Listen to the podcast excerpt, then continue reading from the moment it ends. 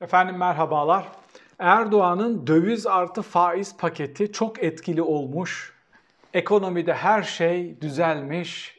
Fiyatlar süt liman, pazar tıkır tıkır işliyor. İstihdam sorunu çözülmüş gibi böyle bir imaj verebilmek için eski bir taktiğini kullanmaya başladı.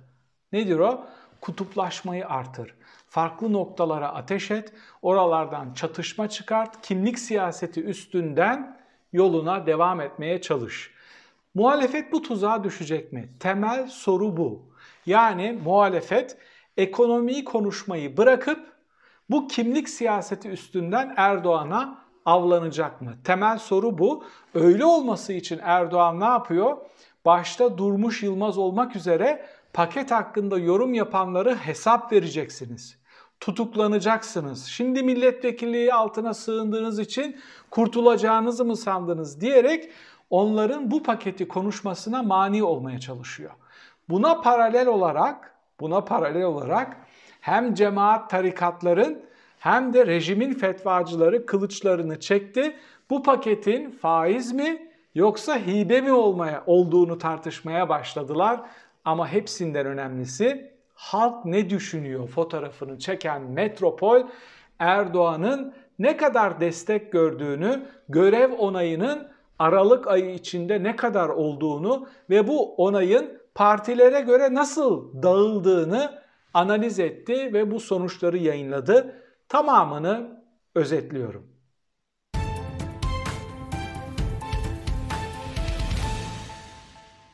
Size bazı verilerden bahsetmiştim. Erdoğan dövizi bırakın, doları bırakın, Türk lirasına dönün diye çağrı yaptıkça ona oy veren, yüksek oranda oy veren illerin en çok dolar satın alan, en çok euro satın alan iller olduğunu ortaya çıktığını sizlere söylemiş ve burada tartışmıştık. Neden? Çok basit. Bu insanlar Erdoğan'ın da inandığı naslar çerçevesinde hareket ettikleri için ve Erdoğan'ın reklamını yaptığı dövizli ve faizli pakete girmek istemedikleri için ne yaptılar? Sürekli dolar satın aldılar. Bir kere Erdoğan en büyük tokatı bunlara atmış oldu. Çünkü 18'den korkarak dolar aldılar faize para yatıramadıkları için. Ama dolar habersiz bir şekilde şişirildi, şişirildi, şiş, kasıtlı olarak burada uyarmıştık. Bu Erdoğan yönetiminin bile hak etmediği bir dolar değeri bunu kasten şişiriyorlar demiştik. Erdoğan aslında öncelikli olarak kendi küçük yatırımcısını avlamış oldu. Onları çok kötü vurmuş oldu. Şimdi bu insanlar ellerindeki parayla ne yapacaklarını bilmiyorlar. Tarikatların fetvacıları dedi ki Erdoğan'ın açıkladığı bu paket faizdir. Bildiğin faizdir. Yani gidiyorsun faize para yatırıyorsun. O faiz yetmemiş gibi bir de sana ne veriyor? Döviz kurunun farkını veriyor. Bugün rejimin baş fetvacısı Hayrettin Karaman çıktı. Erdoğan'ın inandığı o nasların farklı bir şey olduğunu, Erdoğan'ın açıkladığı paketin faiz olmadığını, hibe olduğunu söyledi. Arkadaşlar hibe yatırım yapana teşvik amacıyla verilir. Yani yatırım yapıp istihdam sağlayana teşvik amacıyla verilir. Bir insan parayla para kazanıyorsa bunun bir tane adı vardır. Faizdir. Ama ama bakın mevcut İslam fıkıhı ne kadar spekülatif kullanılabiliyor. Ne kadar spekülatif yorumlara açık. Bu fıkıh anlayışını değiştirmeden, bu fıkıh anlayışını siyasetin aracı yapan, siyasilerin enstrümanı yapan fıkıh anlayışını değiştirmeden kitlelerle dinin arasındaki buzları çözme imkanınız yok. Erdoğan ne derse desin bir fetvacı onu Allah'ın dediklerinin de üstüne çıkartıp yorumlayabiliyor. Onun çıkarına göre her şeyi uydurabiliyor. Aynı adam ne demişti geçmişte? Yolsuzluk, hırsızlık değildir. Çok daha fazladır. Organize hırsızlıktır. Şebeke hırsızlığıdır yolsuzluk ama şayet dine değil de bir yarı tanrıya hizmet ediyorsanız çıkıp bu şekilde fetvalar verebilirsiniz. Karşımızdaki tablo dindarların da çok ciddi bir şekilde oturup düşünmesi ve tartışması gereken bir tablo. Şimdi Erdoğan da çıktı dedi ki bir kur spekülasyonu vardı. Biz buna karşı 2 saat içinde, 1 saat içinde bir hamle yaptık ve her şeyi düzelttik. Biliyorsunuz ben ekonomistim dedi tekrar. Şimdi madem ekonomistin neden 18'e kadar tırmanmasını bekledin? Ve geçen sene 7.66 olan doları 11'e nasıl düşürdün? Yani 11'e nasıl düşmüş oluyor? Geçen sene senin yönetiminde 7.66 olan dolar ki o da çok yüksekti. Şimdi 11 diye bu nasıl düşmüş oluyor? Daha önemlisi 150 milyar dolar nerede? Madem bir saat içinde bir hamleyle her şeyi düzeltebiliyordun, 150 milyar doları niçin yok ettin? Zaten sana ekonomistler ne diyordu? Bir ülkede enflasyon varsa sen faizi durdurduğunu istediğin kadar iddia et. Bankalar halka faizli kredi verirken o enflasyonun üstünde kredi açıklayacaklardı ve hep öyle yaptılar. Sen dünyanın en yüksek faiziyle borçlanan ülkesin ama içeride bunu dini kullanabilmek için, nasları kalkan yapabilmek için çöküşü kendi hanene değil de dine ve Allah'ın hanesine yazabilmek için bu hamleleri yaptın. Peki başka bir soru daha soralım. Daha 3 hafta önce düşük yüksek kur çok iyidir. Türk lirasının değerinin düşmesi burada üretimi artıracak. Çin modeliyle kalkınacağız niye dedin? Sen nasıl bir ekonomistsin? 3 haftada bir önüne koyulan her yeni verinin üstüne atlıyorsan sen nasıl vizyoner bir devlet başkanısın? 3 hafta sonra önüne farklı bir veri koyup seni farklı bir yere yönlendirmeyeceklerini nereden bileceğiz? 3 hafta sonra önüne farklı bir özet koyup çok daha radikal kararlar almanı sağlamayacaklarına insanlar nasıl güvenecek? İşte bu sorular sorulamasın diye herkesi tehdit ediyor ve ve ve yoluna kimlik siyasetiyle ve çatışmayla devam etmek istiyor. Aynı konuşmada Erdoğan çıktı dedi ki iş yokmuş diyorlar, nankörsünüz dedi. Her yerde iş var, siz yatarak para kazanmak istiyorsunuz, çalışmak istemiyorsunuz dedi. Yani buradan şunu anlayabiliriz bakın. Son 4 yıl içinde 1.6 milyon kişiye devlette iş vermiş. Yani 1.6 milyon AKP'liye devlette iş vermiş. Dışarıda kalan, kendi %50'sinin çerçevesinde olmayanlara diyor ki siz nankörsünüz. Gidin asgari ücrete nerede ne buluyorsanız çalışın. İnsanlar ona da razı ama diyor ki hayır, hayır haddinden fazla iş var ama siz çalışmıyorsunuz. Yani kendisine kesinlikle oy vermeyecek olan kitleyi kutuplaştırıyor, şeytanlaştırıyor ve bu ayrışma üstünden yoluna devam etmeye çalışıyor. Yani bir köpeğin saldırısından bile kutuplaştırma çıkartmaya çalışan ki o köpeğin sahibi bir AKP'liymiş ama oradan beyaz Türklere yani zengin Türklere ya da seküler laik Türklere, laik Türklere hakaret etmeye çalışan, oradan bile kutuplaştırma çıkartmaya çalışan işte bu nedir biliyor musunuz? Bu bir daha seçilmek zorunda olan, milletin ve devletin çıkarlarını değil, kendisinin bir daha seçilme hesaplarını yapan ve bundan başka gözü hiçbir şey ama hiçbir şey görmeyen partili cumhurbaşkanının duruşudur. Onun yerine kimi koysanız bu sistem içinde Susam sokağı sakinlerinden birini Cumhurbaşkanı adayı yapsanız bir Erdoğan peydalanır oradan, bir Erdoğan çıkar.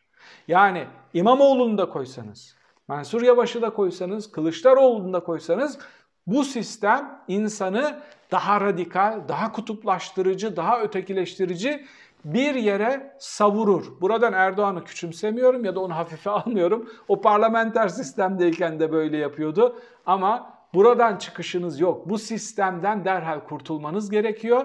Zira karşınızdaki performans tamamen kutuplaştırıcı, insanları birbirinden nefret ettirici bir düzlemde yoluna devam etmeye çalışıyor. Tüm bunlar vuku bulurken ülke çökmüş, döviz fırlamış, işte rejim fetvacıları ortalıkta gezinirken Diyanet İşleri Başkanı da diyor ki bakın yolda giderken lüks Mercedes'imiz bozuldu ama tamir ettirdik yenisini almadık. Yani insanın sinirleri bozuluyor gerçekten. dini bozuk para gibi harcayan, bakın bir önceki Diyanet İşleri Başkanı beğenirsiniz beğenmezsiniz, o da İslamcı çizgiden gelen biriydi. O Mercedes'i reddetti, saray zorla dayattı ve birkaç ay sonra istifa edip ya da ayrılmak zorunda kaldı. Yönetimle bu kadar e, kol kola dini onun emrine sokmak istemedi. Ama şu tabloya bakın. Adam Mercedes'i bozulmuş, yenisini almamış diye açlık çeken halka bakın ben de tasarruf yapıyorum diyor. Ee, hiç muhafazakar sokağın değerleri hiç bu kadar bozuk para gibi harcanmamış, ayaklar altına alınmamış ve ucuz siyasetin bir parçası yapılmamıştı. Gelelim metropol anketine. Metropol, şimdi bu kadar hamleler yapıldı değil mi? Asgari ücret artırıldı, döviz hamleleri yapıldı. Aralık ayında Metropol bir fotoğraf çekmeye çalıştı. Erdoğan'ın görev onayı hangi istikamette gidiyor? Şimdi bu deneklerin sonucu açıklayacağım ama bu deneklerin yüzde kaçı bu e, yapılan faiz hamlesinden önce e, soru sorulmuştu ya da asgari ücretin açıklanmasından önce sorulmuştu. Bunu çok fazla bilmiyorum ama önemli değil. Yaşıyorsak şu Ocak ayının sonuçlarını da alacağız ve o sonuçların %100 içinde olduğu rakamları da tekrar mukayese edeceğiz. Şimdi Erdoğan'ın görev onayı %38.6'da kalmış. %38.6. Bu ney? Bu şu. AKP ile MHP'nin oyların toplamı gibi gözüküyor ama detaylı analize baktığımız zaman öyle değil. Öyle değil. AKP'den %5 bir fire var. MHP'den de %30'luk bir fire var. Yani MHP'nin diyelim ki %10 oyu var. %3 Erdoğan'a oy vermiyor. 7'si veriyor. Ee, AKP'den yaklaşık %30 geliyor. %37. Bir, bir buçuk gibi de Saadet Partisi ve Deva seçmeninin %40'ı ve %25'i. Saadet'in %40'ı, Deva'nın %25'i Erdoğan'a oy veriyor. Ha bunu niçin söylüyoruz? Oy veriyor demeyelim, görev onayı diyor. Muhalefetin henüz adayı belli olmadığı için bu rakamlar kısmen yüksek olabilir.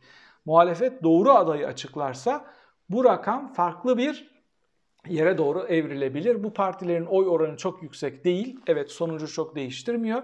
Ama böyle bir detay da vermek istedim size. Şimdi Erdoğan'ın görev onayı %38.6 ama onaylamıyorum diyenlerin oranı %57.2. Fikrim yok, cevap yok diyenler de 4.3.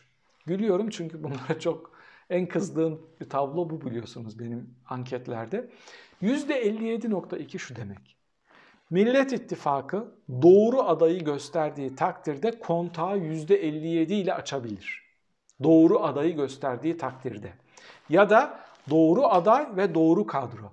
Ben hep onu savunuyorum biliyorsunuz. Millet İttifakı bir cumhurbaşkanı adayı açıklayacaksa mutlaka iki tane yardımcı ve kabinesinde ön plana çıkacak isimleri de seçimden önce açıklamalı ki daha kucaklayıcı, daha güçlü bir portre çizebilsinler. Yani tek adam rejimine karşı bir ekip, bir ekip koymaları gerekiyor Erdoğan'ın karşısına. Biliyorsunuz Erdoğan tercihen düşük profilli insanlarla çalışıyor kabinedeki 2-3 tane popüler bakan haricinde hiçbirinin ismini bilmiyoruz.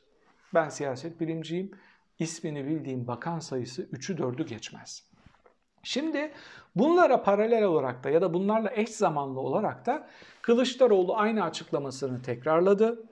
İşte Cumhurbaşkanı devlet deneyimi olan bir kişi olmalı, kritik bir süreci yönetecek, Sayın Yavaş ve İmamoğlu'nun ismi ön plana çıkıyor ama İstanbul ve Ankara yönetimini bırakamayız, bunu seçmenlerimize anlatamayız demiş. Bu açıklamayı noktasından virgülüne kadar reddediyorum. Zira siz seçimi kaybederseniz, bir dönem daha ülkeyi Erdoğan'a teslim ederseniz bunu izah edebilecek misiniz seçmeninize? Ya da ya da siz seçimi kaybederseniz o hafta İstanbul ve Ankara belediyelerine kayyım atanmayacağını mı düşünüyorsunuz? Aynı hafta bakın 15 günü geçirmeyecekler. Aynı hafta Ekrem İmamoğlu ve Mansur Yavaş'ı e, görevlerini alacaklar. Muhtemelen onları ibret olsun diye yargılayıp bir de hapise atacaklar. Biliyorsunuz dokunulmazlıkları da yok. Siz neyle oynadığınızın, hangi ateş topunu çevirdiğinizin Bence farkında bile değilsiniz. Millet İttifakı'nın bileşenleri şu tabloya iyi bakmalı. Hala Erdoğan'ın görev onayı %38'lerde karşısına doğru adayı koymadığınız takdirde bu yüzdeleri çok hızlı, çok seri bir şekilde döndürebileceğini, çevirebileceğini düşünüyorum. Dolar düştükçe Erdoğan'ın ortaya koyduğu performansı bir kere daha irdelememiz gerekiyor. Orada nasıl bir panik yaşadınız? O hamleyi yaptığında değil mi? Hepiniz, bütün yorumcular çıktı. Bakın bu adamın elinde tüm devlet gücünü kullanarak yapabileceği hamleler var. İşte o paniklemeyi tekrar gözden geçirmeniz, ileride yapabileceği hamleleri gözden geçirmeniz gerekiyor. YSK Anadolu Ajansı e, etkenlerini gözden geçirmeniz gerekiyor. Zira öyle bir adayla çıkmalısınız ki seçimi o kadar açık ara kazanmalısınız ki YSK'daki yetkililer bir daha İstanbul seçimlerinde yaptıklarını tekrarlamayı akıllarının ucundan bile geçiremesinler. O kadar açık ara bir seçim kazanmanız gerekiyor. Ucu ucuna kazanacağınız seçim akabinde bu ülkeyi size emanet etmeyeceklerini, görevi teslim etmeyeceklerini aslında en iyi siz biliyorsunuz. Sorum şu, Erdoğan ekonomik sorun çözülmüş gibi kimlik siyaseti üstünden kutuplaştırıcı bir dille konuşmaya başladı. Sizce AKP tabanının ekonomik şartları ve psikolojisi bu kimlik siyaseti üstünden kutuplaşmayı kaldırmaya, hazmetmeye müsait mi? Hazır mı? Bunu tartışabiliriz yorum köşesinde. Bir sonraki videoda tekrar birlikte olmak üzere efendim. Hoşçakalın.